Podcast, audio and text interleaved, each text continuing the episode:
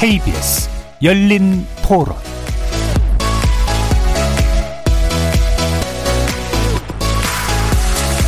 안녕하십니까. 케이비에스 열린 토론 정준희입니다.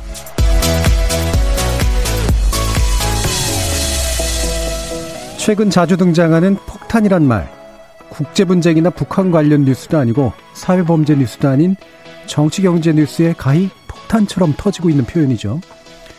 언론이 원래 소란을 좋아하는 법이고 과장된 비유도 즐겨 쓰는 만큼 이번 주 국세청이 발부한 종합부동산세 고지서를 두고 세금 폭탄이라 부르는 게 얼마나 적절한지 짚어봐야 하겠는데요.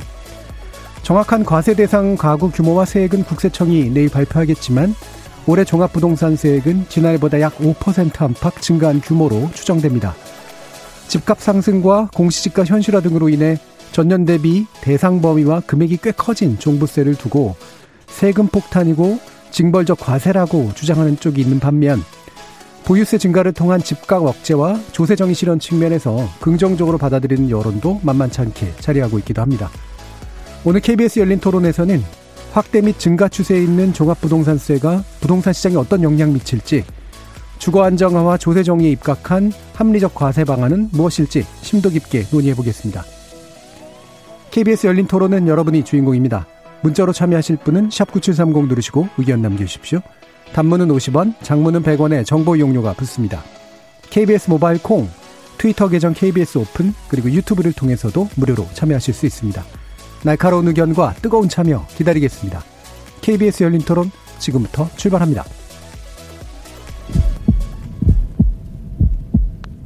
살아있습니다. 토론이 살아있습니다. 살아있는 토론, 케이비에스 열린 토론. 토론은 라디오가 진짜입니다. 진짜 토론, 케이비에스 열린 토론.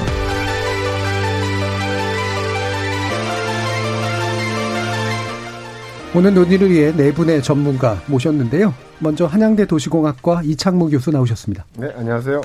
그리고 우리은행 투자지원센터 안명숙 부장 함께하셨습니다. 예, 안녕하세요. 연세대 정경대학 금융부동산학과 한문도 교수 나오셨습니다. 예, 안녕하세요. 그리고 토지자유연구소 이태경 부소장 함께하셨습니다. 예, 안녕하십니까. 자, 이렇게 네 분과 함께 어, 네, 종합부동산세가 실제로 이제 과세된 음, 과정이나 결과를 보고 어, 일단 현황 짚어보고요. 그다음에 조세 정의에 좀 입각한 조정이 필요한지 아니면 어떤 방식의 정책이 또 추가돼야 될지에 대해서 또 이후 논의 나눠보도록 하겠습니다. 아, 먼저 현 상황에 대한 진단에 대해서 네 분의 의견 먼저 좀 들어보고 어, 시작을 하겠습니다. 어, 올해 종합부동산세 고지 현황 어떻게 보고 계시는지요? 먼저 이상, 이창무 교수님 말씀드리겠죠. 예, 그 뭐 앞에서 폭탄이라는 얘기를 많이 쓰셨지만 이번에 이제 고지서 그 어. 이제 송부와 관련돼서 나오는 그 언론의 얘기를 들으면서 생각이 나는 게 이천육 년도에 노무현 대통령의 말이 생각이 나요. 네. 그 당시에도 이제 종부세를 도입을 하고 강화를 하면서 그 이전에 이제 인별 합산에서 가구별 합산의 기준도 강화를 하고 이러면서 하셨던 말이 아, 고지서 받아보세요. 억소리 날 겁니다라고 네. 얘기를 했었거든요. 그래서 사실은 그 이후에 굉장히 시장에 많은 변화를 사실은 일으켰는데 원하는 결과는 아니었죠. 음. 근데 어쨌든 이 시점에 벌어지는 현상도 사실 고지서를 받아 보니까 뭐 예상은 하고 있었지만 이제 그보다는 훨씬 더 이 체감하는 어떤 강도가 이제 강하게 부담으로 다가오는 그런 어, 상황이 아닌가 이렇게 판단하고 있습니다. 네, 일단 부담 강도가 확실히 높아지고 있는 것은 체감되는 것 같다라고 말씀 주셨어요. 한문도 교수님 어떠신가요? 예, 지금 뭐 교수님 말씀처럼 폭탄이라는 표현들이 지금 등장을 하지 않습니까? 예. 실제 다주택자분들한테는 폭탄 수준에 가깝습니다. 네. 이백 퍼센트 상한에다가 삼주택자는 또 삼백 퍼센트 상한까지 있기 때문에 생각보다 좀 많이 나왔을 겁니다. 그러나 이제 일주택자분들은 정부에서 나름대로 그 재산세 감면 인하 조치 영 점 영오 퍼센트에다가 뭐 육억 이하겠지만 나머지 부분에 대해서도 뭐 장기 보유라든지 그 연령에 따른 세액공제를 좀 해주시기 때문에 최대 뭐 팔십 퍼센트까지 되기 때문에 네. 사실 일주택자 중에서 십, 시세로 한 십억 이하의 주택들은 실제로 따지면 칠억 수준이거든요. 과세표주로. 그러니까 십억 이하의 주택을 가진 분들은 전혀 좀 해당이 안 됩니다. 물론 이제 조금 올린 그 세율만 좀 조정이 되겠죠. 한 십 퍼센트 네. 정도. 그럼 전 국민의 이천만 가구 중에 계산을 하면 구억 이상 해주택이 이천십구 년 말 기준으로 오 퍼센트 수준입니다. 아, 이천십구 년 말이요. 네. 올해 조금 주택값이 많이 올랐으니까 한 칠 퍼센트 정도는 될 것 같아요. 구억 이상이. 그럼 그런 것을 이제 감안할 때 그건 이제 또 시, 시세입니다. 시세. 그러니까 음. 이 비율이 생각보다 적다는 얘기죠. 그래서 네. 일 주택자분들은 이제 장기 보유자들은 좀 크게 문제가 안 되실 것 같고, 다만 이제 단기 보유자분들 중에 뭐 갓 은퇴한다든지 뭐 만 오십구 세 이런 분들은 좀 체감을 좀 할 것 같아요. 네. 그러니까 제가 볼 때는 사실 비율을 지금 계산해 보니까 오천이백만 인구로 계산하면 한 일 점 이 퍼센트 삼 퍼센트 나오고요. 가구수가 한 이천백만 가구니까 그걸로 계산하면 한 이 점 팔에서 한 삼 퍼센트까지 나오더라고요. 그래서 과연 백 퍼센트 국민이 있을 때 삼 퍼센트에 해당하는 분들이 그 상위에 해당한다고 가정했을 때 우리나라 노블리스 오브지를 생각한다라면, 그리고 이제 정책 중에 조세 정책에서 어떤 보유세가 어떤 근본적으로 주택 가격에 하방 압력을 주는 건 뭐 다 알고 있기 때문에 네. 제가 볼 때는 폭탄이라는 어떤 일부 다주택자분들의 얘기도 맞고 부담이 되겠지만, 조세정의나 어떤 형평성, 공평성을 생각할 때는 조금 과다한 보도들이 좀, 네. 좀 아쉽고요. 그래서 제가 볼 때는 결국 가야 될 길이고, 우리가 그 가야 될 길을 이제 첫 발을 내딛었는데 조금 조세저항이 좀 있는 것 같습니다. 그래서 그 음. 부분을 정부에서 조금 더 뭐 일주택자라든지 이런 분들에 대해서 조금 더 이제 감면 완화라든지 그런 부분들을 좀 세밀하게 좀 체크해 주시면 조금 좀 가라앉고 좀 앞으로 좀 좋은 방향으로 나가지 않을까, 저는 그렇게 좋게 보고 있습니다. 예.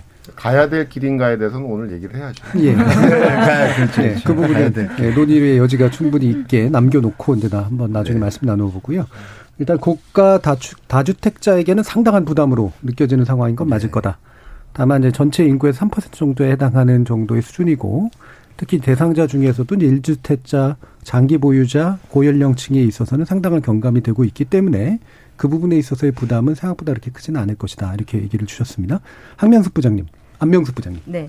음, 그러니까 뭐 대체로 강남권에 소유하고 있어서 대, 뭐 전반적으로 기준시가도 이제 높은 주택에 대해서는 일 주택자라도 조금 부담을 느끼실 정도 수준일 거고요. 사실은 얼마 전에 냈던 재산세도 만만치 않게 늘었다라고 느끼는데 네. 또 종부세를 이렇게 많이 내고 이게 이번으로 끝나지 않고 내 내년에 더 많아질 거야라는 부담 때문에 사실은 지금보다는 내년에 대한 우려 때문에 세금을 많이 여쭤오시는 상담이 더 많이 늘었다고 보여지고요. 실제로 이제 그러면 다주택자 중에 다 부담스럽냐라고 하면 이미 이제 제도권에서 허용해준 주택임대사업자 등록해서 뭐 육억 그다음에 팔 호 이하로 해서 등록하셨던 분들은 실제로 다주택임에도 불구하고 면제부를 받아서 그분들은 실제로 본인들이 네. 부담할 수 있는 정도라고 생각을 하니, 실제로 정부가 의도해서 종부세로 인해서 매물을 나오게 하고 어떤 시장의 안정화를 꾀한다라는 것들이 실질적으로 이렇게 효과를 낼 수 있을까라는 생각은 좀 들기도 합니다. 예. 어, 일단 이제 재산세하고 또 결합돼가지고 느끼지는 가중감 같은 게 있고, 특히 아마 많은 공포나 우려가 내년, 후년은 어떻게 될 건가라고 하는데 이제 좀 많이 쏠려있는 측면이 좀 있기도 한 것 같습니다. 자, 그러면 또, 어, 이태경 부소장님. 네, 요번에 그 국세청에서 발표한 걸 보니까요. 그 과세 대상이 한 칠십사만 명 인구 기준으로요. 그러니까 어, 오천이백만 원 잡으면 일 점 사이 퍼센트입니다. 아, 그리고 세대로 봐도 한 삼 점 오 퍼센트 정도 되는 것 같고요. 그러니까 뭐 여전히 종부세라고 하는 것은 어, 여전히 이제 부자세 성격이 있다고 봐야 될 것 같고요. 그 다음에 고지세액이 한 이십칠 점 오 퍼센트 정도 늘어나는 것으로. 그러니까 우리가 뭐 주택본 종부세만 생각하지만 이게 뭐 별도 합산이나 종합 합산이 있으니까요. 예. 근데 그 중에서는 주택본 그 종부세가 증가는 이제 폭이 좀 가팔랐던 거고요. 근데 이제 서울이 아무래도 가장 뭐 가장 많이 올랐으니까요, 당연히. 네. 그래서 이제 어 그 종부세 부담이 좀 늘어나는 게 있고요. 근데 이제 우리가 이제 그건 분명히 아셔야 될 것이, 사실 일 주택자 같은 경우에는 지금 어 그간 모든 정부가 그랬고요. 사실 이 정부도 마찬가지인데 과도할 만큼 세금 혜택을 겹겹이 줬습니다. 네, 그래서 사실 네. 예, 그래서 거의 뭐 세금 부담은 없다고 보는 게 맞고요. 어, 예를 들자면 우리가 이제 마포 아현동에 마포 그 레미안 프루지오가 있죠. 이게 네. 팔십사 평 그러니까 팔십사 평방미터 그 팔십사 제곱미터짜리 그러니까 삼십이 평입니다. 이게 한 지금 한 십오억 할 건데요, 시가가. 이게 그동안 종부세 한 번 한 번도 안 냈습니다. 요번에 처음 내는 거거든요. 예. 이게 한 이십육만 원 정도 된다고 하는데 이 정도 수준이에요. 그러니까 예.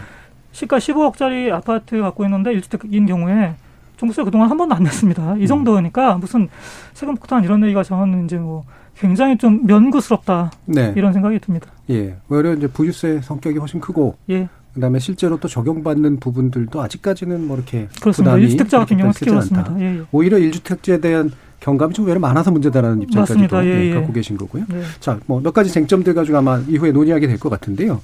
그럼 아까 이제 그 안명숙 부장님께서 이후에 오게 될 어떤 공포, 부담감 이런 것들이 굉장히 크게 작동하는 것 같다라는 말씀을 해주셨잖아요. 그리고 네. 실제로 집가 안정에 정말 도움이 될까라고 하는 그런 의문도 제기를 해주셨고요. 네. 이후의 부담감은 어느 정도로 체감될 거라고 좀 보시나요? 실제로 이제 그 내년에 바뀌는 세법으로 보면 종부세가 최저, 최고로 이제 세율 자체가 이제 육 퍼센트까지 늘어나는, 물론 사실 육 퍼센트가 개인들에 적용되는 건 굉장히 미미할 거라고 보여지기 때문에 그렇지만 네.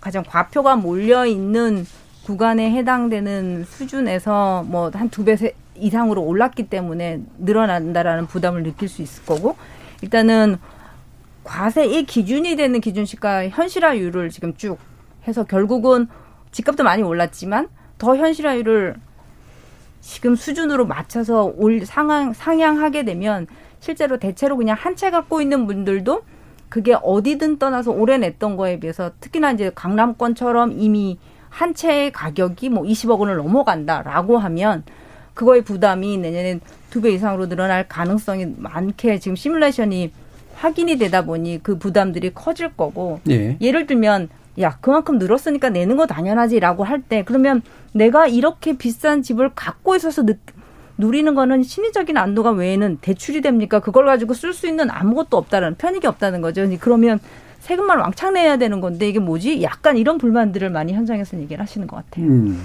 그러면 뭐 흔히 아까 이제 마포 얘기를 하셨는데 그 특정 아파트를 제 이름 대긴 그렇습니다. 자주 불려 나오는 아파트들 있잖아요. 네. 그래서 흔히 이제 강남에 흔히 자주 불려 나오는 반포에 있는 아파트와 그다음에 마포에 있는 아파트를 두, 두 개를 동시에 소유했을 때 몇 년 뒤에는 몇 천만 원씩 낸다.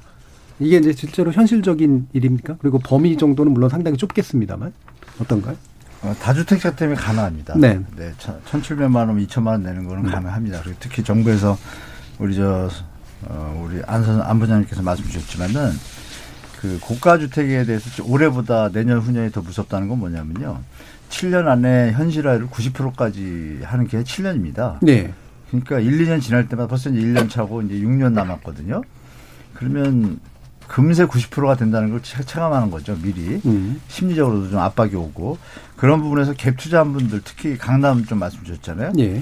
지금 이십억을 갖고 있는 분들이 느끼는 감, 그 어떤 심리적 부담감은 올해 재산세 플러스 해서 종부세를 내게 되면 말씀드린 이제 꽤 많은 금액들을 내세요. 내는 데다가 이게 이제 세율도 인상되는 데다가 공시 가격이 인상되는 데다가 예. 또 공정가액 비율은 내년 후년이면 백 퍼센트가 됩니다. 그래서 예. 유명무실하게 없어지게 돼요. 그나마 공정가액 비율로 엠비 정권 때 세가 부담이 됐을 때 그것을 갖다 좀 경감하느라고 예. 비율을 조정했는데 그것도 이 년 뒤면 없어집니다. 그래서 모든 조항들이 그 고가주택에 가신 가지신 분들한테는 이제 세 부담이 점점 현실화되는 시기가 뭐 바로 왔다고 느껴질 정도예요. 그 당사자들은 예. 일반 뭐 시민들은 잘 못 느끼시겠지만 가지고 계신 분들은 지금도 벌써 느끼고 음. 지금 아까 소장님께서도 말씀 주셨지만 요번에 처음 마포 십억이 뭐 일, 이백을 낸다 그러는데 네. 안 내던 걸 내게 되면 사람이 부담이 오잖아요. 근데 그게 일, 이백으로 그치는 것이 아니고 앞으로 이게 현실화가 구십 퍼센트가 되는 과정까지 가면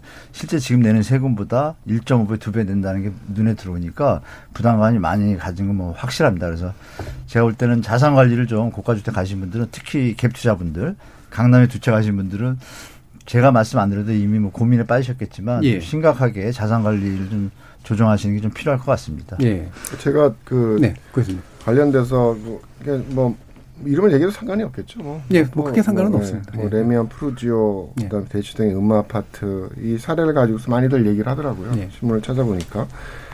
근데 이 두 아파트의 평형이 그냥 국민주택 규모예요. 팔십오 제곱미터 정도 되는 그런 수준이라서 정말 뭐 이게 이 호화주택도 아니고 그냥 일반적인 삶의 어떤 기준으로 보게 되면 그냥 가족이 살 수 있는 정도의 수준의 이제 주택인데 이 두 채를 갖고 있게 되면 지금 말씀하셨듯이 뭐 영향이 상당히 이 내년 내후년 이 증가하는 그런 속도가 엄청나게 어, 이제 급하게 올라갑니다. 여기서 이제 종부세는 사실 재산세를 빼고 얘기를 하는 거니까. 네. 재산세까지 포함을 시키면 이제 그걸 빼고 이제 종부세 부분을 산정을 하게 되니까 나중에 합쳐야겠죠. 어쨌든 보유세에 대한 부담을 얘기를 하면 내년에 한 육천만 원 정도 되고 내후년에는 일억 가까이 간다는 얘기도 있어요. 그래서 이게 아니 국민주택 규모 두 개를 가지고 자기가 하나 살고 뭐 여윳돈으로 산 거를 어 임대주택을 놓으면서 노후 생활을 즐기는 가구가 있다 그러면 어, 그 가구한테 일억 원의 부담을 줘야 될까 연간? 이거는 저는 아닌 것 같아요. 이게 예. 이게 조세정의라고 할 수 있는지에 대해서는 저 기본적으로 좀 우리가 생각해 봐야 될 게 많고 그 김태경 부장 이태경 부장님이 얘기했던 것처럼 국내에 있어서 가장 큰 문제는 사실은 보유세를 높이자라는 것에 대해서 학계도 그렇고 많이 동의를 합니다. 근데 이제 문제는 그 높이는 방법이라는 게 대부분 모든 사람에게 비슷하게 이제 보유세 부담을 증가를 시키는 거죠. 예. 지금처럼 주택을 그 싼 주택을 갖고 있는 사람과 비싼 주택을 갖고 있는 사람, 많이 갖고 있는 사람의 격차가 영 원에서 일억 원이 되는 그런 구도는 조세정의라고 사실 얘기할 수도 없고, 그리고 시장에서 미치는 효과라는 게 과연 가격 안정 효과를 낼 거냐에 대해서도 굉장히 좀 의문스러운 게 많아요. 네. 아까 얘기했던 이천육 년도 당시에 노무현 그 대통령이 종부세 받아보세요. 억, 억소리 날 겁니다. 했을 때 그 이후에 벌어진 현상이 뭐냐 하면 고가주택은 제자리 걸으면 강남권에 있는. 근데 요즘도 나타나는 현상인데 도농학에 해당되는 그런 뭐 도봉구, 노원구 이런 아파트들은 그 이후에 이 년 한 사십 퍼센트 올랐어요. 네. 그래서 이게 과연 주택 가격 안정이라는 그런 목표를 달성할 수 있을까에 대한 기본적인 질문이 이 부, 보유세에 대한 부담을 극히 차별했을 때 이 목표의 달성에 대한 어떤 의문점을 많이 가질 수밖에 없다는 예. 게 지금 뭐 저희가 이제 느, 그 겪고 있고 예. 느끼는 그런 어, 문제점 중에 하나. 자, 그럼 이제 정리를 해보죠. 대충 이제 쟁점이 나오긴 했는데요. 어, 일단 이제 물론 퍼센트, 그러니까 몇 퍼센트의 인구가 그게 해당하느냐의 문제는 일단 논외로 하고 그게 또 크냐 작으냐의 문제는 또 가치의 판단도 있으니까요. 일단은 그 정도 되는 뭐 아주 고가라고까지는 부르기 어려운 어떤 그 다주택 소유자가 실제로 일 년에 몇 천만 원에서 한 나중에 가면 한 억 단위까지도 내, 내야 되는 상황이라고 하는 게 그 규모도 부담일 뿐더러 조세정이냐. 그리고 그게 안 내는 사람들과의 격차까지도 이렇게 벌어져 있는 게 정말 정의로운 일이냐. 그리고 그게 또 의도하는 만큼 집을 던지게 해서 다주택자가 집을 던지게 해서 집값을 안정하는 효과가 있을 거냐. 예전의 경험으로 보면 외로 밑에 있는 걸 올리는 그런 효과뿐이 없었는데 자 이런 질문들로 이제 정리가 되잖아요. 자 이태경 부장님 어떠세요? 음, 저는 이렇게 생각하는데 음, 뭐 지금 케이스가 나왔으니까 마포 레미안 브로지오 어, 삼십이 평형입니다. 이거 하나랑 그 다음에 이제 강남구 대치의 그 유명한 음마 아파트 재건축 예. 앞두고 있죠. 똑같은 이제 삼십이 평형 두 채를 갖고 있다고 하면 조성 대상 지역 내에서 이제 두 채 갖고 있는 건데 지금 시설 한 사십억 정도 할 겁니다. 네. 그렇죠? 사십억을 갖고 있으면은 아, 그 그런 분을 저희가 서민이라고 봐야 될지 모르겠고 음. 저 같으면 저 같으면 대치 음마를 팔 것 같아요. 네. 이십오억 가지고 저는 노후를 아주 해피하게 즐길, 즐길 것 같거든요. 왜 그걸 굳이 쥐고 있으면서 뭐 세금 폭탄 이런 얘기를 하냐는 거예요. 그리고 전체 지금 굉장히 좀 답답하고요. 그래서 자꾸 이제 이렇게 우리가 아, 주택을 사람들이 왜 매집을 하겠습니까? 그거 매집을 해서 불로소득이 생겨서 그러는 거 아니겠습니까? 뭐 오늘은 저 집 가서 살고 내일은 저 집 가서 살고 그런 사람 누가 있겠어요? 그런 사람은 아무도 없죠. 그러니까 우리가 이제 보유세를 높이지 않다 보니까 자꾸 이렇게 보유에 대한 아무 부담이 없고 이러다 보니까 자꾸 이렇게 투기가 기승을 부리고 너무 많은 사람들이 고통을 받는 거 아니겠습니까? 그런 생각이 들고요. 그다음에 이제 지금 그 어, 교수님께서 어, 뭐 그거 뭐 가격 안정 효과도 없더라 이렇게 말씀하셨지만 예. 사실은 이제 우리가 종부세라고 하는 세금을 그 처음 경험한 게 이천오 년 팔 삼일 때 사실 처음 경험한 거거든요. 그리고 이제 그 세금의 그 어. 실제로 그러니까 참여정부에서 설계한 대로 작동한 적은 얼마 안 돼요. 사실은. 왜냐하면 음. 이명박 정부 들어서 다 이걸 산산이 망가뜨렸기 때문에 그러니까 우리가 경험한 기간이 일단 짧고요. 그다음에 짧았지만 사실 이천칠 년부터는 가격 안정 효과가 분명히 나타났죠. 그리고 또 대출을 줄이면서 분명히 효과가 나타났습니다. 그래서 이제 우리가 가격 안정화 효과가 없다. 이렇게 말씀하시는 건 전, 전, 전혀 도움이 안, 그 동의가 안 되고요. 기본적으로 보유세라고 하는 것이 일종의 자본화 효과라고 하는 걸 수반하거든요. 그래서 가격 안정이 당연히 되죠. 보유세가 높아지는데 왜 가격이 안 떨어지겠습니까? 그래서 저는 이제 그런 대목에 대해서는 논의가 좀 어렵다 이런 말씀을 드리고 그러면 싶습니다. 그러면 그 부분도 한번 지적 주시죠. 그러니까 실제로 몇 천만 원, 뭐, 뭐 이렇게 되게 극단적인 케이스겠습니다만 몇 천만 원 수준을 넘어서는 수준까지 올라가는 것은 그래도 여전히 부담을 해야 된다. 아니면 팔아서 그냥 없애야 된다. 아니, 그건 본인의 선택이죠. 네. 뭐, 뭐, 지금 우리가 매매가 자유로우니까. 예. 본인이 그냥 뭐, 난 들고 가겠다. 보유세 내고. 아니, 그건 본인이 선택해야 되고, 저는 존중해야 된다고 생각을 합니다. 여기 국내 시장의 문제가 매매 예. 시장의 문제만으로 이게 끝나는 게 아니라 전월세 시장과 연결되어 있으니까. 그러니까 이게 사실은 다주택자들에게 갖고 있는 주택을 던져라라고 강요하는 게 사회 전체적으로 바람직한 그런 상황을 만들 것이냐에 대해서도 의문이 있어요. 네. 그러니까 어쨌든 누군가는 추가적인 주택을 보유를 해서 전월세 매물을 내놔야 되니까 이제 그걸 뭐 누가 하겠어요, 사실은. 그래서 정말 다주택자가 어?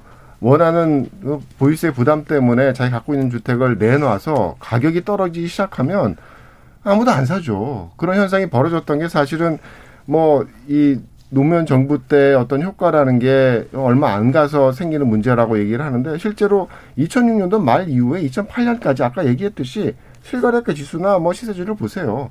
강남권은 제자리 걸으면 이 년 동안. 근데 도, 도, 도봉구, 노원구 이런 데는 저가 주택들은 대출 규제와 함께 마찬가지로 그 타겟에서 벗어나는 거죠. 어? 그것들은 사십 퍼센트 급등세를 만들어냈다니까요.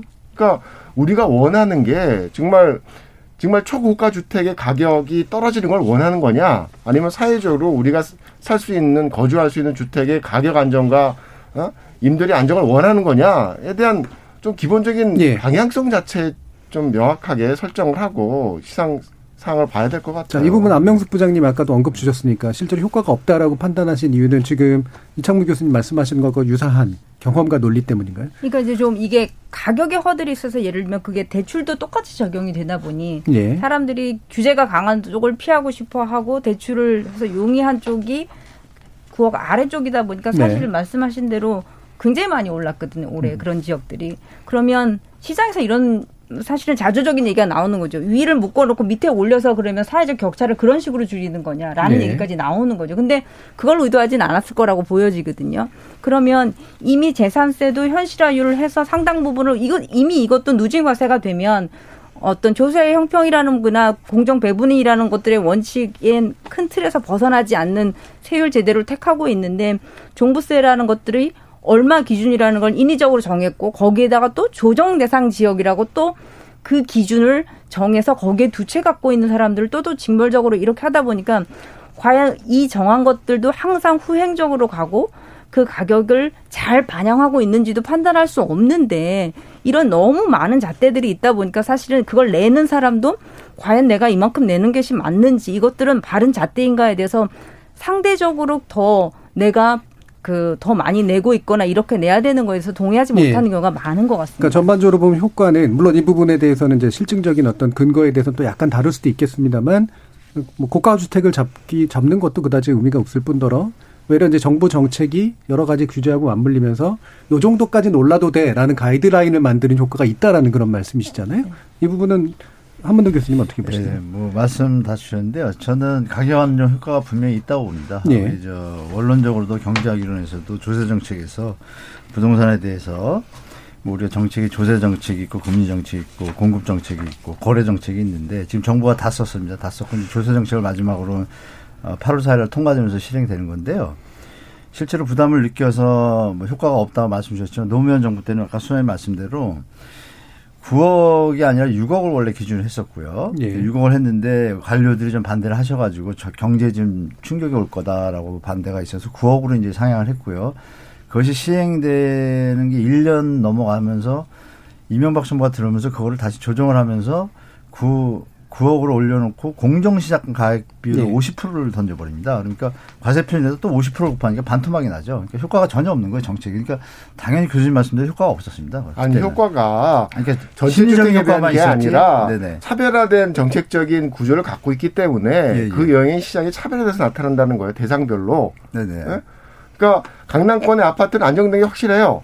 근데 문제는 서울 지역에서도 도노강의 아파트는 사십 퍼센트 올랐다니까요. 자, 그 부분은 아, 그러니까 제가 이어서 말, 말씀을 예. 드릴게요. 제 얘기를 좀 들으시고. 가격운용 안정효과가 왜 있냐고 말씀드리냐면 지금 현장에서 우리가 그 역사를 지금 더듬어 볼 때 정확하게 그 효과가 나타나는지 아닌지를 경험해 본 때가 없어요. 지금 말씀드린 것처럼 노무현 때는 네. 약간의 어떤 다른 요인들로 인해서 넘어갔고. 정책이 변화됐다 이거죠. 예, 예. 예.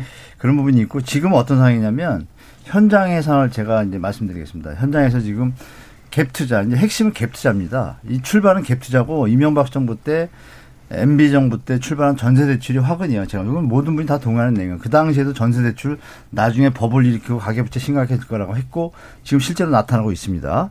지금 금융자산 우리 저 지디피 대비 가, 금융자산 비율이 백팔십사 퍼센트로 세계 거의 일 위 수준입니다. 예. 그러니까 그런 것들을 감안할 때 문제는 발생을 했어요. 전세 대출 레버리지 내려서 자본의 확충이라는 건 뭐 신용 사회에서 언제든지 가능한데 그것이 버블화되고 경제 문제가 될 때 사회 문제가 되면 제어를 해야겠죠. 그러면 정부에서 할 수 있는 거는 아까 말씀드린 그런 정책들 다 던졌고 조세 정책도 같이 해야 됩니다. 물론 말씀대로 과다하게 해서 개인의 어떤 개인 재산권을 침해하지 않는 선에서 해야겠죠. 근데 지금 어떤 세율이나 이런 걸 봤을 때 오이시디가 평균에 맞춰봐도 전혀 개인들의 재산을 침해할 수준이 아닙니다. 왜? 자, 말씀드린 대로 일억 뭐 이런 얘기 하셨잖아요. 세금을. 집값이 이 년 전에 십삼억, 십오억이던 게 지금 삼십억입니다. 강남은. 십오억을 벌었어요. 십오억을 일반 국민의 팔십 퍼센트, 구십 퍼센트가 꿈도 꿉니까? 못 꿉니다. 그런 점을 감안해서 상위 최고층이 있다라면 자기가 자본 수익을 이 사회의 어떤 공공의 입장에서 그걸 취했다라면 그것이 자기가 한 일이 뭐가 있습니까? 솔직히. 자, 그 오른 가격을 주택을 갭투자 예. 하신 거 없잖아요. 근데 그 갭투자 그 사람이 한 게 없이 그냥 가격이 올랐어요. 갭투자의 근본이 뭐예요? 뭐냐면 전세가 받쳐주니까 갭투자 가능한 거잖아요. 예. 갭투자 했을 때 그 금액에서 지금 자본금 비율 대비하면 이거는 어마어마한 수익률입니다. 그럼 그런 상태에서 십오억이면 지금 아까 소장님도 말씀하셨지만 이, 삼 년 정부와 정책의 어떤 흐름을 보고 사회가 또 많이 변모했잖아요. 디지털 시대가 됐고 그러면 이제 예전처럼 기득권이 그것을 절세를 하고 합법적인 탈세를 할 수 있는 절세 법안들로 유지되는 시대가 지난 거예요. 제가 볼 땐. 예. 이제 공론화되고 아까 말씀드린 대로 가는 길이 시작된 겁니다. 예, 그래서 그, 그리고 오른 가격에 대해서 그러면 네. 그 오른 가격은 실제로 실현된 금액은 아니니까 양도세 아, 형식으로 걷는 게 맞다. 그런 요렇게 보시는데요. 예. 그거는 주식시장에서 하는 말을 자꾸 우리 대한민국 전문가들이 자꾸 갖다 쓰는데요. 예. 주식시장에서 거래세에 대해서 만약에 손실을 봤을 때 그런 손실에 대해서 외국에서는 다 같이 미국에서 미국 영국 프랑스 할 거 없이 그 미실현 이익 과세라는 조항을 더 가지고 거래세에서 손실이 난 거를 공제해 주는 형태를 취하고 있습니다. 그래서 미실현 이익 과세에 대한 어떤 부분을 정리를 했어요. 예. 그건 주식시장에서 나온 말이에요. 그거를 여기다 갖다 붙이면 안 돼요. 그렇다면 전 세계 오이시디 국가 선진국 우리보다 백 년 앞선 나라들이 그럼 다 그럼 재산세를 다 안 할까요? 이렇게 다 하고 있습니다. 우리나라처럼 그러니까 한 나라 없죠. 주식시장에 있는 논리를 여기다 갖다 붙이면 안 되죠. 자, 자 제가 한 가지만 말씀드릴게요. 그 주택이라는 거는 주식하고 틀려요. 그러니까 틀리잖아요. 주택이라는 자산의 가, 가치 상승이라는 것은 한 측면에 있어서는 자산의 가치죠. 그런데 예, 예. 또 다른 측면은 주거 비용이에요. 그러니까 내가 이 집이 뭐 이십억에서 이십오억으로 올랐다 그러면 다른 집도 오르거든요. 네. 그래서 뭔가 내가 생애 주기 동안 주거의 소비 조정을 하기 위해서 이사를 하기 위해서는 그 주택 가치라는 게 아니, 다른 집을 얻는 일 주택자는 괜찮다고 이주택자 갭투자를 자, 얘기하는 거잖아요. 예, 핵심은. 일단 더 얘기하시고요. 정부의 예. 타겟도 이쪽이지 않습니까? 그쪽을 봐주셔야죠. 네. 자, 이게 시장, 예. 시장의 균형이라는 게 다주택자와 일주택자에 대한 부분을 지나치게 예, 예. 괴리를 시키면 방금 말씀드렸던 그런 여러 가지 문제점이 생기기 시작하는 거거든요. 그래서, 음. 자, 지금 뭐, 그, 아까 하던 얘기 뭐였지? 천천히 하세요. 네. 그러니까, 시, 그러니까 실현된 이익에 대해서 아, 미실현, 미실현 이익에 대해서 미실현 이익에 대해서 사실은 지금 가격이 오르는 게 언제까지 갈 거라고 누가 장담을 해요? 그러니까 대통령께서 말씀하시는 것처럼 원 상태로 복구될 수도 있는 거고. 아니, 그럼 덜 낼 거 아닙니까, 선생님? 그렇죠. 세금을 덜 내게 됐죠. 집값 떨어지면 세금 세금 덜 낼 거 아닙니까? 아니 그게 아니라 예. 미실현 이익에 대한 부분은 어쨌든. 예. 매각 시에 자본 차익이 발생했을 때 양도세를 통해서 충분히 낼 수 있는 거고, 어? 그리고 네네. 가격이 올랐을 때 발생하는 그 부담에 대한 부분은 그 소유자가 소득이 증가한 게 아니잖아요. 어? 그래서 실제로 재산세에 대한 어떤 부담이나 특히 프랑스에 있어서 부유세에 대한 부담도 자산을 많이 갖고 있는 사람에 대한 어떤 부담에 대한 것도 어, 여기서 뭐 그 논의 얘기 중에 하나로 나오는데 총 자산 가치로 하는 게 아니라 부채를 뺀 순 자산 가치로 적용을 해요. 어? 그리고 순 자산 가치에 대해서도 최고로 세율을 정하는 게 일 점 오 퍼센트밖에 안 돼요. 어? 근데 우리나라는 어? 종합부동산세가 육 퍼센트라는 세율을 어? 그다음에 현실화율에 대한 부분도 구십 퍼센트 실거래가에 가까운 수준까지 올려서 적용을 한다라는 게 이게 과연 적정한 수준의 부담인가에 대한 그런 기본적인 논의가 예. 있을 수 있고, 또 한 가지는 그러니까 이게 재산세 성격에 어떻게 보면 가장 중요한 그 논리적인 근거가 되는 게 뭐냐면 이 주택에서 발생할 수 있는 임대 가치에 기초해서 재산세를 매기는 그런 방법이 어떻게 보면 합리적인 방법 중에 하나로 얘기가 돼요. 그러니까 예를 들어서 이 지금 우리나라 그 임대소득이라는 부분을 월세로 받는다 그러면 아파트 가격이 한 뭐 삼 퍼센트 내외거든요. 그러면 그 삼 퍼센트 내외를 백 퍼센트 다 소득으로 취하, 그 소득세로 취한다로 문제가 되겠죠. 그럼 그 중에 뭐 예를 들어서 한 삼십 퍼센트나 사분의 일을 취한다 그러면 실효세율이 일 퍼센트가 사실 안 되는 거거든요. 그게 맥시멈이에요. 그래서 뭐 프랑스의 경우도 재산세에 대한 부분을 임대 가치에 대해서 오십 퍼센트를 과표로 정하고 그 과표에 대해서 맥시멈 취할 수 있는 게 또 이십오 퍼센트예요. 어? 그런 다른 나라에서 취할 수 있는 자산 가치를 기준으로 해서 매기는 재산세나 혹은 보유세의 기준이라는 게 우리나라의 수, 그 수준과 비교는 엄청나게 안정적인 부담이 적은 수준이라는 자, 거죠. 이 기준에 대해서 단 다시 한번 이제 의견을 듣고 싶긴 하고요. 여기 합쳐가지고 뭐 최근 오이시디 자료나 이런 것들을 보면 이게 명확한 자료인지는 모르겠습니다만 취득록세, 그다음에 양도세, 그다음에 재산세나 종부세와 같은 이제 보유세까지 전체적으로 합했을 때 한국이 물론 취득록세나 이런 쪽이나 이런 비율이 좀 높은 거긴 한데 보유세는 낮고, 근데 전반적으로 보면 오이시디 평균에 비해서보다는 전반적인 담세율은 떨어진다라고 하는 그런 자료도 좀 있더라고요. 뭐 이런 부분까지 포함해서 한번 말씀 주셔보시죠. 네, 그 제가 보기에는 우리가 그 부동산 관련된 세금이라고 하는 것 자체가 너무 지금 그 과소하죠. 너무 이게 그 적다 보니까 이게 취득 단계나 이번에 좀 올렸습니다만 네. 취득이나 보유, 양도 단계에 걸쳐서 너무 이게 낮아요. 낮고 어, 그다음에 빠져나갈 구멍이 너무 많습니다. 그러다 보니까 사람들이 기대 수익이 높다 보니까 자꾸 들어오는 거거든요. 투기하려고 들어오는 거죠. 들어오는 거고 이래서 이제 이 문제가 해결이 안 되는 거고요. 그래서 취득이나 양도 쪽은 우리가 낮은 편은 아니지 않나요? 예, 그건 낮은 편은 아니죠. 근데 예. 보유가 너무 낮다라고 하는 예, 거고요. 보유가 낮은 그다음에 거고. 이제 예. 이런 걸 생각해 봐야, 봐야 될 것 같아요. 우리가 그 전 세계에서 지디피 대비해서 선진국 중에서 땅값이 압도적으로 높은 나라입니다. 네. 높은 나라고 뭐 사실은 부동산으로 인한 어떤 고통이라고 할까요? 이건 뭐 전 세계에서 아마 가장 체감하는 게 심한 나라일 거고요. 그러니까 당연히 그걸 막기 위해서 어 부동산 관련된 이런저런 과세가 높아져야 되는 건 당연한 것이고요. 네. 그다음에 이제 어 보유세랑 양도세 얘기를 하는데 양도세를 높이면 보유세를 낮은 상태에서 양도세를 높이면 사람들이 안 팝니다. 왜냐하면 양도세라고 하는 건 처분할 때 발생하는 세금이거든요. 음, 그 반대는 가능할까요? 동결 효과가 강하게 예. 나타나거든요. 그러니까 예. 그 양도세를 좀 떨어뜨려 놓, 줄여놓고 예. 보유세만 높이는 게 맞는 네. 거죠. 그 거기에 대해서는 다 동의를 하실 거예요. 예. 이게 맞다라고 말씀드리고 싶고요. 어, 예, 저는 그 정도 말씀드리고 싶습니다. 예. 안명숙 제가 추천드리면 그렇습니다. 그 실효세율 예. 부분에서 부동산 자산 가치가 대한민국이 다른 나라에 비해서 높잖아요. 예. 그 부분에서 부동산 자산 가치, 물론 미실현 이익과세에 대한 논점에 대해서는 추 논의할 어떤 필요성이 좀 조금 있다고 봐요. 네. 아니, 그런데 이 문제는 뭐냐, 아니, 그러니까 자꾸 초점을 네. 저 끼어드시면 안 됩니다.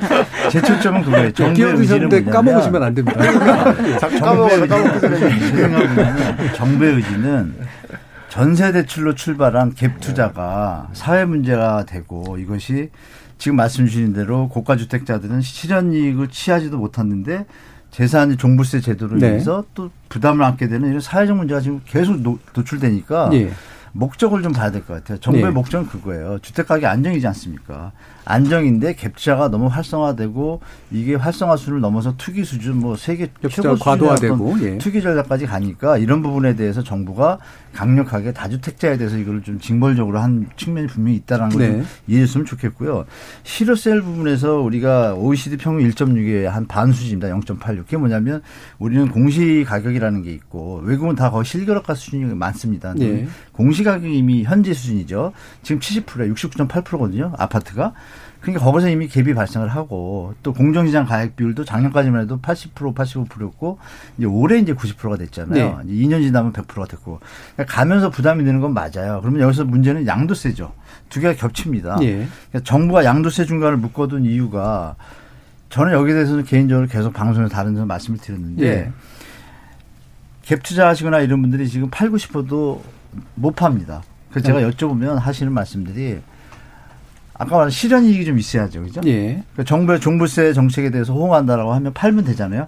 팔아야 하는데 실현이익 대비 마치 뺏긴 것 같은 예. 그런 느낌을 줄 정도로 실제로 번 게 없는 것 같은. 네, 갭투자분들은 네. 뭐 기본적으로 육십이 퍼센트가 들어가니까 음. 거의 뺏긴 수준의 느낌이 드니까 여기서 저항이 생기는 거예요. 그래서 네. 제가 이제 여쭤보면 하실 말씀들이 그렇습니다. 한 최하 삼십 퍼센트면 너무 좋겠고 음. 오십 퍼센트 정도면 나 팔 마음이 있습니다가 어느 제가 강연장에서 적어도는 조금 낮춰달라. 네, 예. 제가 실 대, 대놓고 여쭤봤어요. 그분들이 약간 좀 자산가들인데 음. 어느 정도면 파실 것 같습니까? 정부의 어떤 그 입장이 너무 강한 것도 제가 아는데 그랬더니 하시는 말씀들이 삼십 퍼센트면 최, 제일 좋겠고 음. 오십 퍼센트까지는 어떻게 하는지 좀 비싼 것 같고 사십 퍼센트면 좀 팔겠다라는 예. 게 그래서 그 분들 중에 그 파실 분 했어요. 그 비율에. 그랬더니 한 반 이상의 손을 드시는 거예요. 네. 그러니까 여기서 이제 답이 나오잖아요. 그래서 정부가 이 부분에 대해서 이거를 썼다라면 우리가 뭐 쥐도 쫓을 때 군 뭐 이런, 이런 거 있잖아요. 고양이도. 그런 것처럼 출구 전략을 네. 같이 해줘야 되는데 지금 출구 전략이 막혀 있습니다. 그래서 그 부분을 같이 한다라면 종부세에 대한 저항도 왜 자기가 세부담 능력이 있으니까 집을 가져갈 네. 것이고 아니면 자본시세 차익에 대한 기대감이 있을 때는 가져갈 수 있잖아요. 세부담을 하더라도. 그런 부분을 제외하고 나머지들은 갭 투자를 인해서 사회적 문제나 왜곡된 시장을 연출하니까 그런 부분들을 맞춰서 간다라고 우리가 예. 시장을 보고 정책도 번다라면 풀 수 있는 게 이제 하나죠. 공론을 열어서 예. 양도세 부분과 재산세 부분의 균형성 그리고 말씀 주신 전체를 하면 우리가 취등록세하고 양도세가 좀 중복되는 경향이 좀 있잖아요. 네. 과다하고 이런 분들을 조정하는 게 좀 필요하다고 좀 봅니다. 예, 안명숙 부장님 어떠세요?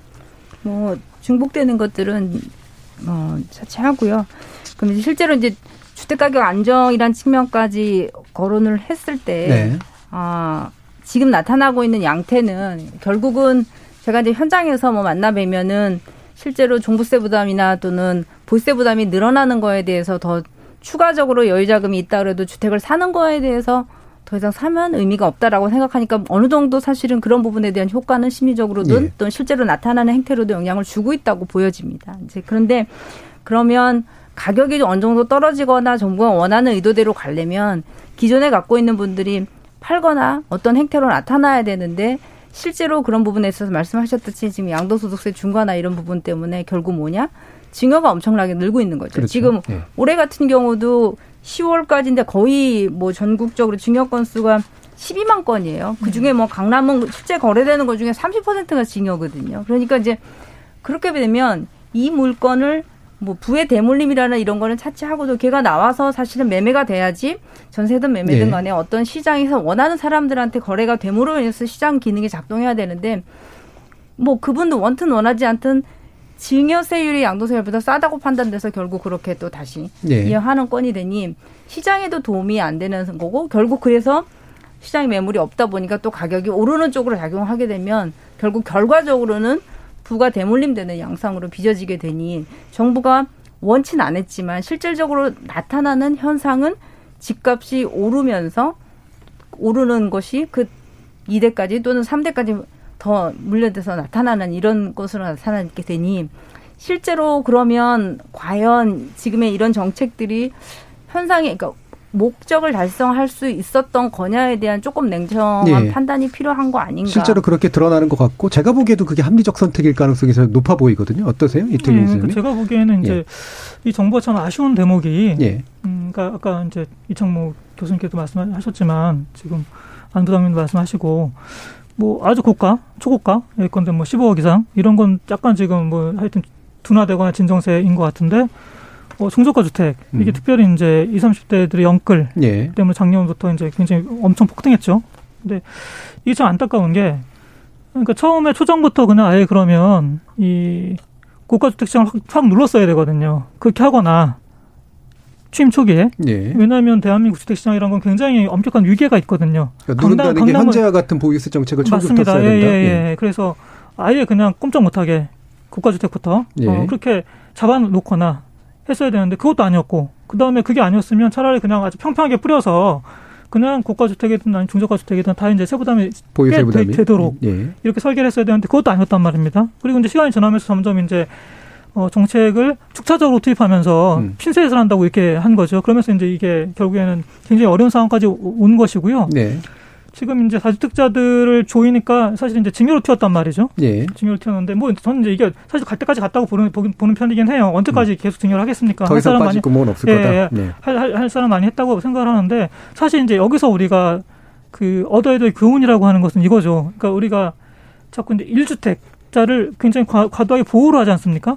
사실 이제 일 주택자를 과도하게 보호하다 보니까 지금 여기서 여기로 빠져나간 거거든요. 그러니까 우리가 여기에 대해서 한번 깊이 고민해봐야 된다고 저는 생각을 해요. 그러니까 예. 일 주택자는 그냥 우리가 계속 보호해야 되는 대상인가라고 예, 예. 하는 거에 대해서 알겠습니다. 굉장히 논쟁적인 주제이긴 합니다만. 예, 그 부분 아마 말씀하실 게 있으실 텐데 이 부 시작하면서 바로 그 얘기 좀 하려고 하거든요. 그러니까 과연 어떤 조정이 바람직한 거냐, 오히려. 제가, 제가 예. 시장 효과에 대해서 좀 추론 좀 드리겠는데요. 예, 짧게만 해 주십시오. 네. 예. 임대사업자 매물이 일단 연말이 지나면 내년까지 일 년 안에 매도를 하셔야 양도세 중과를 또 안 맞기 때문에 매물이 좀 나오고 있다는 게 시장에 나타나고 있고 실제로 예. 현장에서 공인중개사분들한테 보도에는 좀 안 나옵니다. 그게 좀 아쉬운데요. 언론 보도들이 좀 균형성을 가졌는데 실제로 갭투자자분들이 지금 매물을 내놓기 시작한 지가 벌써 한두 달 됐습니다. 그런데 네. 중요한 건 매수자가 거래가 아시다시피 만 칠천 건에서 지금 삼천 건대로 줄은 지가 세 달째가 연속되고 있어요. 거래 절벽 수준이라고 봐도 예전에 비하면 네. 육, 칠월에 만 칠천, 만 천 건이 지금 삼천, 삼천. 이번 달만 해도 지금 어제까지가 한 천백 건밖에 안 되더라고요. 서울 아파트가. 거래량 급감했다는 건 뭐냐면 시장이 이제 변하고 있다는 거죠. 근데 네. 매물이 늘어나고 있습니다. 시장에서. 근데 이게 보도가 안 되고 있습니다. 그래서 제가 주말쯤 되면 이번 십일월 말 되면 보도자료를 배포할 예정인데. 지금 종부세 지금 오르면서 강남법원에서 매물 던진다 뭐 이런 얘기는 나오고 있긴 해요. 아, 지금 실제로 매물 많이 네. 나와 있습니다. 예. 나와 있는데 증가하고 있습니다. 아파트 매물이. 네. 증가하고 있다는 얘기는 슬슬 이런 효과들이 저는 이제 시장에 스며들기 시작했다. 그래서 우리가 보유세에 대한 효과가 있냐 없냐는 조금 네. 더 지켜보자. 저는 조금 한 두세 달 지나서 매물이 증가한다라면 효과가 있다라고 봐주는 게 네. 맞겠다라고 정책이 효과가 나타날 것이다라고 예측할 수 있다고 알겠습니다. 봅니다. 저는. 예, 거기까지 일단 듣고요. 어, 바로 또 이 부로 이어지면서 어, 몇 개의 쟁점 놓고 한번 더 토론을 해보도록 하겠습니다. 지금까지 청취자들이 또 많은 의견 보내주셨는데요. 한번 들어보고 가겠습니다. 정기진 문자캐스터. 네, 청취자 여러분이 보내주신 문자 소개해드리겠습니다. 알밤님, 진정으로 종부세 내고 싶습니다. 삼팔오오님, 집값을 제가 올렸나요? 자주 빈번하게 집을 사고 파는 사람들에게 세금을 물려야지 거주 목적으로 잘 살고 있는 사람에게 세금을 물리는 건 문제가 있습니다. 희망님, 집값이 오억이나 올랐는데 삼십만 원 혹은 오십만 원 세금 더 내는 것이 과연 폭탄입니까? 케이 칠오구삼 칠칠사오님, 노무현 정부에서 부동산 안정화를 목적으로 종합부동산세를 걷기 시작했지만 부동산 안정도 못 시키고 투기로 이어졌습니다. 또 그 많은 세금은 다 어디에 쓴 건가요? 이미셸님, 대부분의 국민들은 해당 사항이 없습니다. 설사 세금을 좀 내더라도 우리 자녀들을 위해서라도 다주택 지향하고 집값 전세 가격이 내려가야 하지 않겠습니까? 그래야 혼인율도 출산율도 높아질 겁니다. 김주은님, 집값 많이 올랐으니 보유세 좀 내는 것은 당연하다는 논리는 결과론적인 얘기입니다. 아직 실현되지도 않은 소득입니다. 그렇다면 양도할 때 그동안 부담한 보유세를 필요 경비로 차감해 주어야 합니다. 누블로쏘님, 종부세 대부분은 일반 국민들에게 해당 사항이 없습니다. 십이월에 세금 내는 사람이 부자입니다. 팔오사공님, 마포 레미안 종부세는 이십육만 원이지만 재산세까지 합치면 삼백만 원이 넘습니다 해주셨고요. 앨리스님, 집값은 오르면 좋겠고 세금은 내기 싫은 건가요? 인간적으로는 이해되지만 낼 건 내야 합니다. 칠이오이님, 전 국민의 임대주택 거주화가 이 정부의 목표입니까? 김링링님, 부동산으로 돈 버는 사회는 끝내야 합니다. 어떠한 부작용을 감수하더라도 부동산 개혁은 계속해서 밀고 나가야 합니다. 라고 보내주셨네요. 네, 케이비에스 열린 토론. 이 시간은 영상으로도 생중계되고 있습니다. 유튜브에 들어가셔서 케이비에스 일라디오 또는 케이비에스 열린 토론을 검색하시면 지금 바로 토론하는 모습 영상으로 보실 수 있습니다. 지금 방송을 듣고 계신 청취자 모두가 시민 동객입니다. 계속해서 청취자 여러분들의 날카로운 시선과 의견 보내주세요. 지금까지 문자캐스터 정희진이었습니다. 토론이 세상을 바꿀 수는 없습니다. 하지만 토론 없이 바꿀 수 있는 세상은 어디에도 없습니다.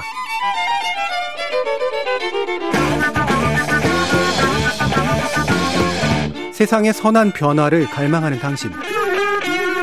정답이 아니라 질문의 힘을 믿는 당신. 우리 케이비에스 열린 토론에서 만납시다.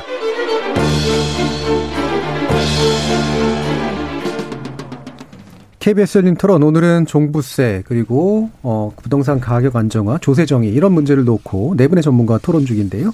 연세대 전경대학의 금융부동산학과 한문도 교수, 토지자유연구소 이태경 부소장, 한양대 도시공학과 이창무 교수, 우리은행 투자지원센터 안명숙 부장, 이렇게 네 분과 함께하고 있습니다.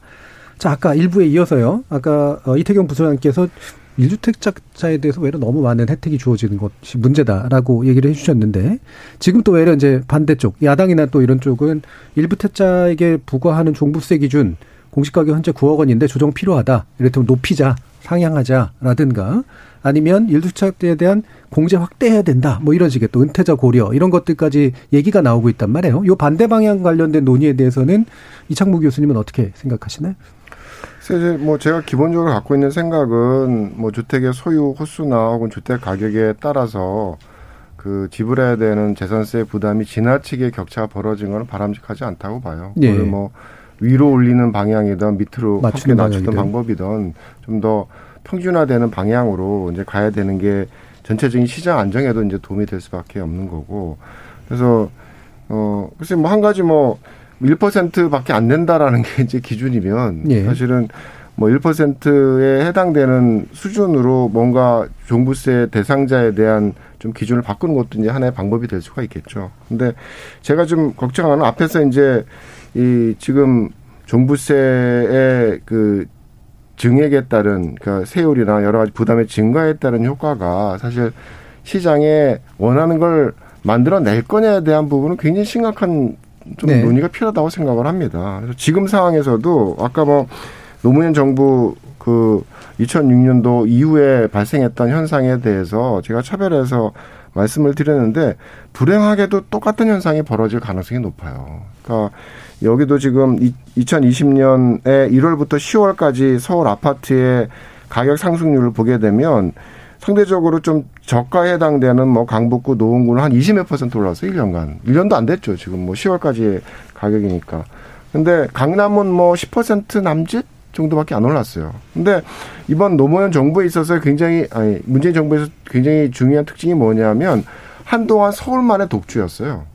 그래서 경기도의 경우에는 한 삼 년간 거의 제자리 걸음이었다가 작년 말부터 올라가기 시작해가지고 이제 겨우 이십 퍼센트 정도 상승한 수준이거든요. 근데 그 상승의 정도가 사실 십 년 전과 비교해서도 한 이십오 퍼센트예요. 그 얘기는 뭐냐면 앞으로 상승 여력이 남아있다라는 거예요. 네. 남아있다라는 거. 근데 그런 상황에서 이 종부세에 대한 부담의 증가가 이제 어, 강화되면 결국 풍선 효과가 여전히 어, 경기도나 어, 상대적으로 중저가 지역으로 옮겨갈 수 있다라는 거죠. 그래서 과연 이게 시장이 안정이 되는 거냐, 강남만 가지고 보면 안 돼라는, 네, 네, 거고. 또 한 가지는 아까 갭투자 갭투자 갖고 얘기를 하는데 저는 굉장히 얘기를 들으면서 불편해요. 그러니까 다주택자에 대한 게 아, 분명히 양면성이 있는데 한쪽은 뭐 우리가 생각하는 뭐 투기적인 행태를 보이지만 실제로는 그 사람들이 제공하는 게 전세, 월세, 주택이, 보증월세 주택이거든요. 그럼 그럼 누가 그 전월세 주택을 공급하느냐에 대한 문제는 결국 연결되어 있는 거라서 그 부분에 따른 어떤 전월세 시장의 불안의 문제가 사실 지금 굉장히 초기 단계라고 생각을 해요. 전월세 상한제가 합쳐져가지고. 가장 재미있는 이슈가 뭐냐면 최근 한, 한 삼, 사 개월 동안, 예, 그동안 안정적이었던 월세 상승률이 거의 뭐 이 퍼센트 올랐어요. 제자리 걸음이었던 게. 근데 이런 종부세 부담의 증가라는 게 결국은 굉장히 중요한 논의 중에 하나가 재산세의 그 임차인에 대한 전가가, 예, 과연 어느 정도 일어날 거냐에 대한 이슈가 굉장히 중요하죠. 그런데, 예, 이런 낯섰고, 그게 이제 노무현 정부 시기에도 아까 얘기했던 그 종부세 강화되는 시기 동안 월세가 거의 이십 퍼센트 상승을 했거든요. 그런데 지금도 그런 전가 효과가 분명히 발생할 거라고 생각을 합니다. 그래서 이거를 단순하게 뭐 이 갭투자에 대한 부분, 다주택자에 대한 부분을 굉장히 부정적인 투기적인 행태로 몰아붙여서 어? 시장을 몰고 가면 결국은 그 부담이라는 게 전월시장이 임차인에게 이제 전가될 수밖에 없다라는 거고 예, 예. 뭐 갭투자라고 사실은 얘기하는데 뭐 일부 어떤 사람들은 최근에 뭐 대출 합쳐가지고 갭투자의 강도를 높인 사람들이 있겠죠. 그런데 지금 뭐 전체 임대시장의 한 뭐 사오십 퍼센트가 전세주택인데 그 전세주택은 뭐 소유하고는 소유자의 특성을 보면 이십 년, 십 년 전부터 소유하던 사람들이에요. 예.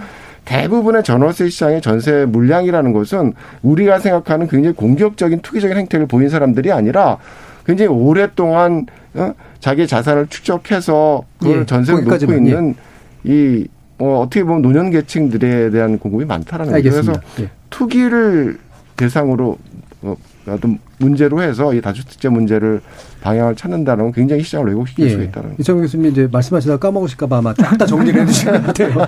그래서 아마 본질적인 어떤 입장이 다 나오신 것 같은데 이 중에 일단 전월세 전 부담, 전가 부담 이런 거 부담 전가에 관련해서는 좀 이따 혹시 시간이 되면 한 번 더 이렇게 논의를 해보고 그다음에 다주택자에 대해서 바라보는 갭투자를 바라보는 어떤 시선의 어떤 차이 문제 전월세하고 연관해서도 이거는 또 본질적인 차이가 좀 있으신 것 같고요. 그다음에 게다가 보유세 이런 현재 정책 이후에 집값 안정 효과가 올 것이냐에 대해서는 사실 상당한 전망의 차이가 있으세요.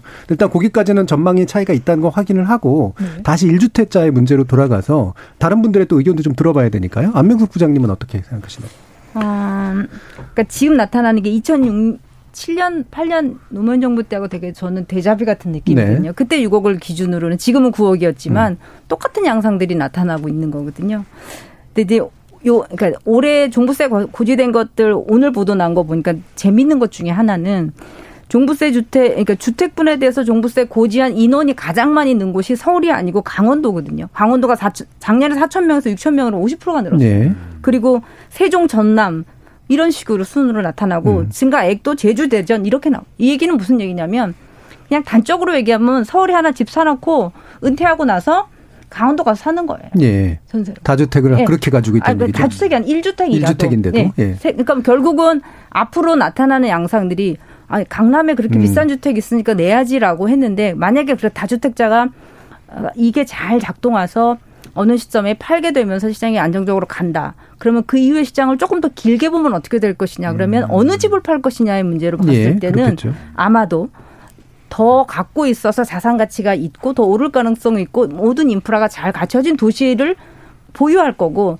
그렇지 않은 상대적인 지방이거나 외곽을 팔게 될 가능성이 있으면 사실 거기에 따라서 결국 도시별 가격의 격차는 오히려 이런 세금으로 인해서 더 부담이 되고 격차가 멀어질 건데 이제 그런 문제도 나타날 수 있다고 음, 보여지거든요. 예. 흔히 뭐 흔히 말하는 이제 똘똘한 한 채로 인해서 어떤 격차가 나타날 수도 있는 문제가 있을 수도 있다고 보여집니다. 예, 그러니까 풍선 효과가 지방으로 퍼졌다가 다시 이제 보유세 문제에 대한 부담이 생기면 다시 수도권으로 이제 똘똘한 한 채 쪽으로 몰리는 현상이 나타나면서 격차가 다시 벌어지는 현상이 있을 수도 있겠다라는 네. 말씀이신데요.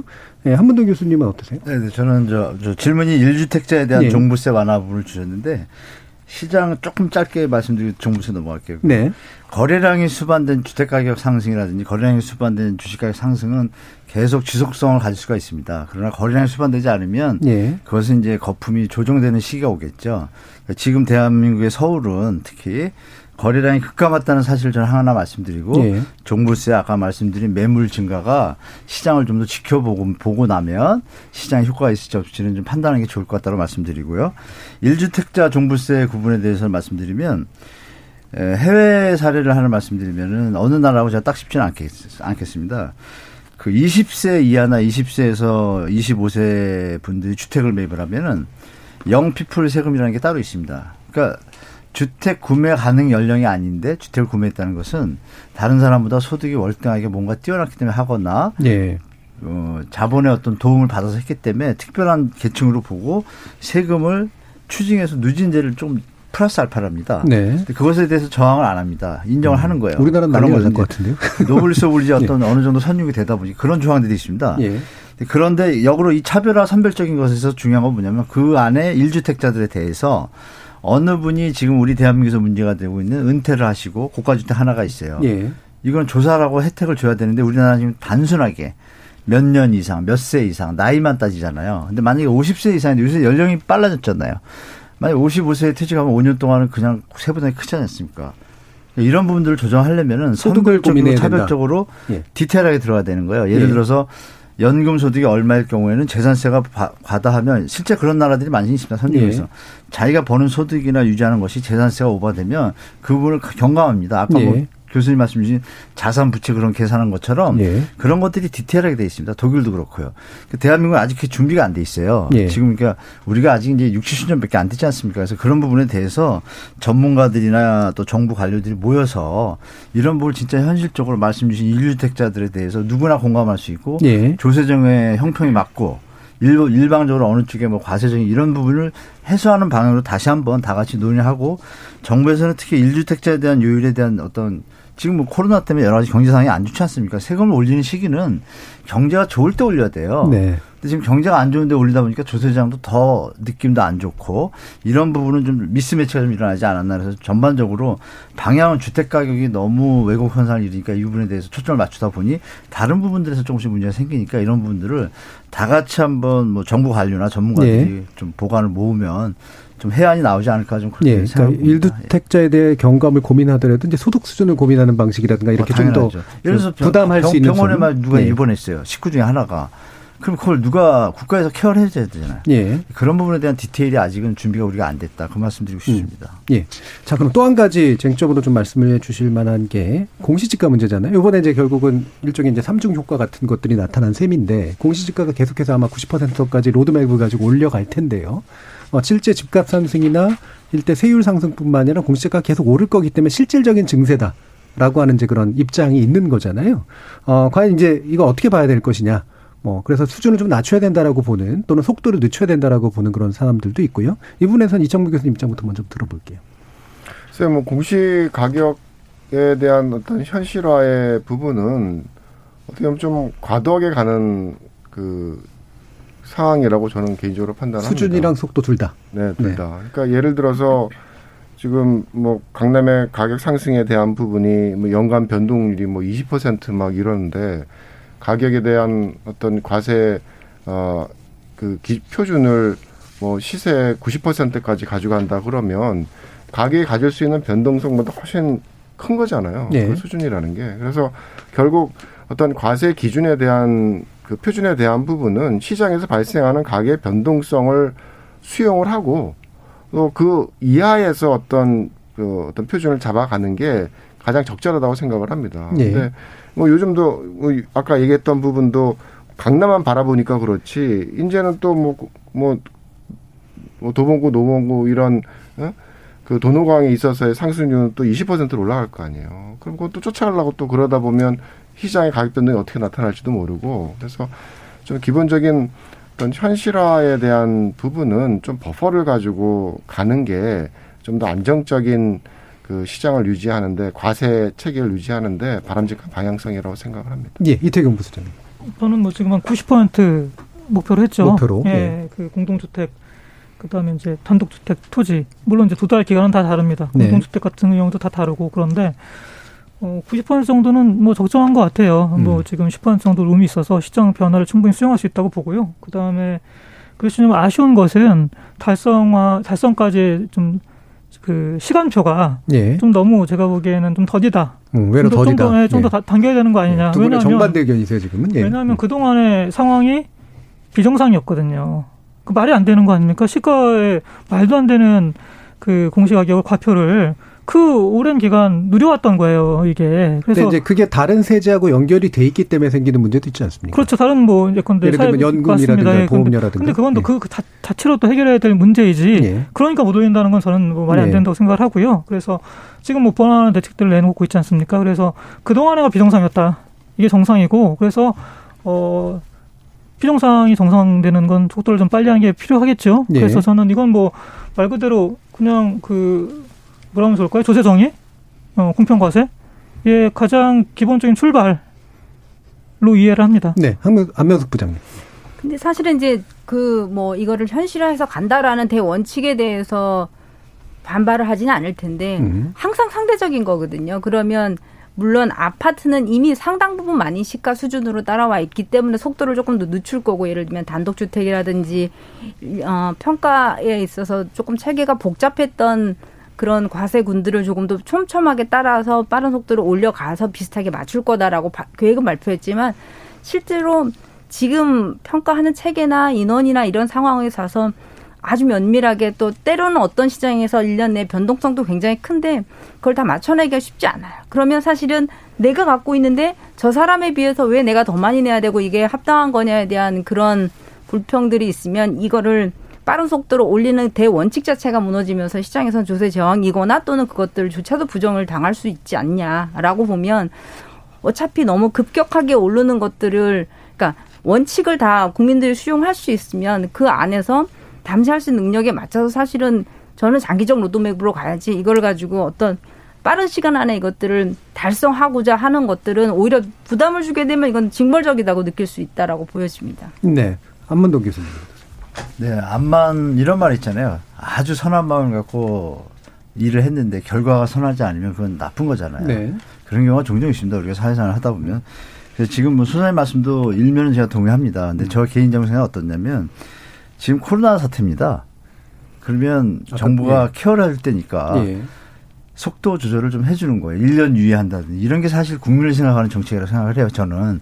그러면 이제 지금 표를 나왔어요. 현실화 계획에 의해서 계속 했고, 또 집권여당 다수당이다 보니까 어떤 추진 동력은 받았지만, 우리가 저 밑에 계층을 보고 그 집을 갔을 때 집안을 살펴보는 대통령이 있는가 하면, 위에서 전체를 보고 군대 심리, 대중 심리로 정책을 하는 경우가 있습니다. 근데 제가 볼 때 지금은 진짜 최대 다수의 어떤 행복을 누리지만 최소한의 피해를 목표로 해서, 제가 볼 때 이런 현실화율에 대해서 방향성은 다 인정합니다. 하나, 지금 경제 상황이 안 좋고, 그러나 네. 이런 것들을 감안해서 유예하고 유연성을 좀 가지고 다시 한번 이 속도 조절할 필요는 있다라고 좀 말씀드리고 싶습니다. 예. 그럼 관련해서 약간 한 가지 더 이제 더 덧붙여서 이제 질문들 드리고 싶은 게, 어, 이게 물론 야당의 얘기이기도 하지만, 이게 사실 세금이라고 하는 건 사실은 원칙적으로 이제 국회가 검토해서 동의를 얻어야 되는 굉장히 중요한 거기 때문에 행정부의 직권으로만 하지 않도록 하는 게 이제 대원칙이잖아요. 근데 실제로 증세 효과가 이제 나오게 되다 보니까 결국은 상대적으로 행정적으로 쉬운 공시지가로 조정해가지고 이제 증세를 노리는 거 아니냐라고 하는 비판도 저는 충분히 수용할 부분이 있다라고 생각이 들거든요. 저는 전혀 그렇게 생각하는데 네. 지금 액수가 칠천억이거든요. 물론 네. 예전에 일조 이천억에 비하면 좀 많이 늘은 건 사실인데요. 작년에 비하면 많이 늘, 늘지는 않았습니다. 실제로. 네. 서울에 좀 집중돼 있죠, 그게. 그러니까 이 일조 갖고 과연 무슨 일을 할까요? 오백 몇십조의 예산을 쓰는데 그 비율을 따지면 너무 미미하거든요. 그리고 이 예산 자체도 지방 교부세로 간다든지 아니면 임대주택을 짓는 식으로 이렇게 다 되어 있기 네. 때문에 어떤 이 세수의 목적은 좀 과장된 거라고 봅니다. 세수의 네. 목적을 한다라면 진짜 국민들하고 전쟁할 생각으로 막 오 퍼센트 육 퍼센트 더 올려야죠. 그런 건 아니다. 제가 볼 때는 목적성이 주택가격이 너무 좀 불안하고 이러니까 그쪽에다 초점이 맞추다 보니 급하게 가다 보니 이런 좀 미스매치 어떤 음. 문제들이 발생을 한 거라고 좀 보고 예. 그건 좀 과다한 판단이라고 좀 굉장히 예. 그러니까 규모나 뭐 이런 측면에서 봤을 때 실질적으로 증, 규모나 목적 측면에서 실질적인 증세를 유도하는 그런 목, 거는 아니라는 그런 말씀이죠. 이번에 문화체육부에서 뭐 몇천억 하는데 뭐 툭 뭐 삭감하고 가볍게 하잖아요. 예. 이거는 그런 용도는 아니다라고 좀 판단하는 게 좋을 것 같습니다. 물론 네. 사조라는 전체를 보면 좀 대화가 좀 달라지겠죠. 그 부분은 이제 정부에서 감히 이 돈을 어떻게 함부로 쓰겠어요. 예. 그렇게 좀 저는 좀 긍정적으로 바라고 있습니다. 좋은 쪽으로 썼으면 좋겠습니다. 개인적으로. 예. 그러면 지금 이제 한 가지 마지막으로, 시간이 얼마 남진 않았습니다만 한 일 분 정도 혹시 다른 얘기해 주실 분이 있으면 좋겠는데, 공시가 이 산정 방식에 대해서 계속적으로 문제 제기를 하는 사람들이 좀 있잖아요. 이 부분은 실질적으로 개선이 필요하거나 가능하다고 생각을 하시는지에 대해서. 이 부분은 뭐 안명숙 부장님께 여쭤볼까요? 그 부분 하나 있습니다. 그 표준주에 대해서. 지금 표준지. 이제 표준지가 예. 정해져 있고 감정평가 법안이 계속되어 온 지가 꽤 됐어요. 그 부분에 대해서 표준지 현실화라는 대목이 실제 정부 계획 안에도 들어있더라고요. 그래서 네. 표준지가 지금 예를 들어서 우리가 옛날에 노원구 어떤 핵심 지역이 동네가 많이 변했잖아요. 그런 부분에서 예전의 표준지를 그대로 쓰고 있어요. 네. 그거에 이제 변화를 준다 그러는데 그 부분은 좀 필요한 것 같습니다, 제가 봤던. 알겠습니다. 자, 뭐 더 논의하실 것들이 많으시겠지만 시간이 또 생각보다 빨리 가가지고요. 자, 이제 일 분 정도씩 마무리 발언 들을 텐데요. 어, 지금 조세 정책, 보유세 주로 연관된 조세 정책의 방향, 어떤 것들에 확실한 염두를 두거나 방향성을 가져야 될지에 대해서 의견 여쭈면서 마무리 짓겠습니다. 이창무 교수님부터 여쭙겠습니다.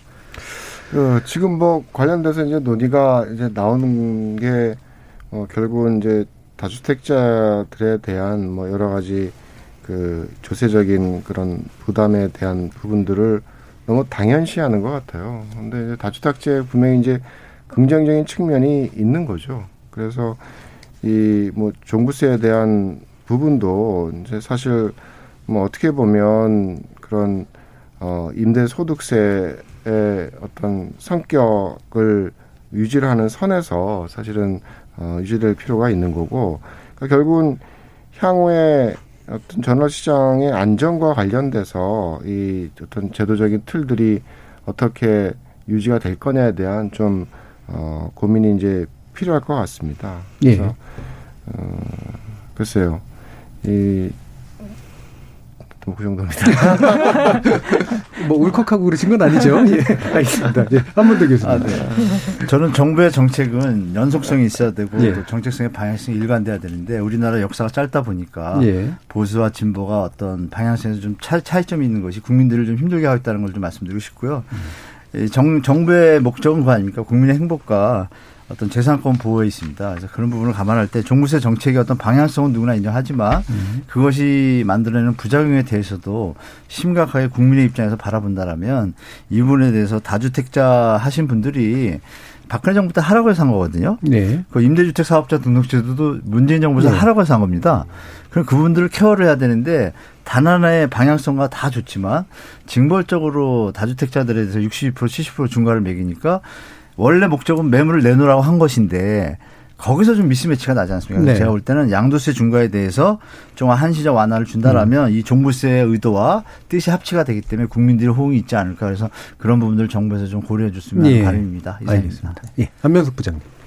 네. 어, 어쨌든 일주택자에 대해서 보호를 하냐 마냐 이런 것들을 떠나서 현실적으로 보면 뭐 집 하나 갖고 있다 보니까 과도하게 오르면서 실질적으로 부담이 커졌는데 담세할 능력이 없는 그런 고령자 가구라든지 실제로 장기 보유한 가구에 대해서 사실은 조금 더 공제를 높이는 방식이 일시 한시적으로도. 그래서 일단 조세 저항이 너무 크면 정부가 가려고 하는 방향의 저항이 너무 큼으로 인해서 사실은 그 목적을 달성하기가 너무 부담스럽거나 늦춰지거나 어려울 수 있고, 그렇기 때문에 이런 부분들은 한시적으로나마 일단 국민의 뜻과 지금의 현황을 좀 파악해서 합리적으로 수용하는 쪽으로 가고, 너무 이걸 징벌적이라는 의미로 받아들이게끔 과도하게 단기간에 올리려고 하는 것들은 사실 목적하고는 달리 국민들의 뜻에 조금 어, 저항을 좀 받을 가능성들이 있기 때문에 이제 그런 부분들을 조금 더 현실하고 타협하는 정책들을 써도 예. 좋지 않을까 싶습니다. 음, 알겠습니다. 자, 그럼 이태경 부서장님.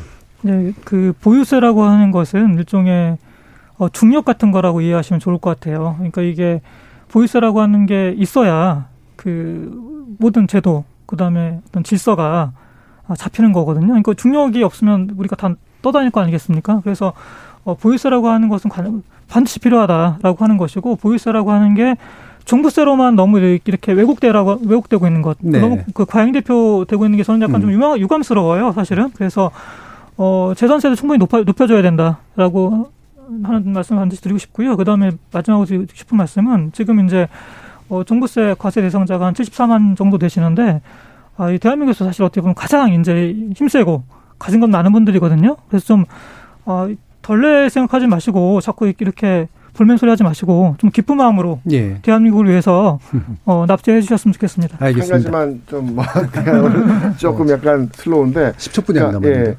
그러니까 이 관련돼서 뭐, 뭐 종부세도 그렇고 이런 뭐 다주택지에 대한 여러 가지 그 과세에 대한 결과는 결국은 세입자에 전가될 수밖에 없거든요. 네. 그러니까 이제 그 부분에 대한 게 뭐 전혀 딴 시장이 아니라 아니, 전가 안 일어납니다. 연결 선생님. 아 그래요? 예. 일어나도 매우 전적으로 일어나죠. 예. 아니 자, 그렇지 뭐, 않습니다. 우리가 아니. 경험했던 거는 분명히 최근에 이제 다시 논쟁이 되기 때문에 여기서 이제 마무리 줘야 될 것 같아요. 그 우려에 대해서 일단 전달해 주신 예. 것으로 마무리하고요. 알겠습니다. 예, 오늘 토론해 주신 우리은행의 안명숙 부장님, 그리고 토지자유연구소 이태경 부소장님, 연세대 한문도 교수님, 그리고 한양대 이창무 교수님 네 분 모두 수고하셨습니다. 감사합니다. 네, 고맙습니다. 네, 고맙습니다. 조세는 예로부터 한 국가의 존립과 정당성을 좌우하는 핵심이었죠. 어, 답세, 답세, 담세자가 쌍수를 들어 반기는 세금이라는 게 있겠습니까? 하지만 적극적으로 저항으로 나가기 전에 암묵적인 수긍이 가능하게 관리하는 정책이 필요할 것 같습니다. 종부세가 폭탄이면 전세금 인상은 핵폭탄이고 매매가 인상은 수소폭탄인가, 지구 망하겠네라는 댓글이 붙어있는 기사를 봤습니다. 저마다의 그럴싸한 불만이나 곤경 이런 것들을 귀를 기울여줄 논의를 이끌어야 할 것 같습니다. 지금까지 정준이었습니다.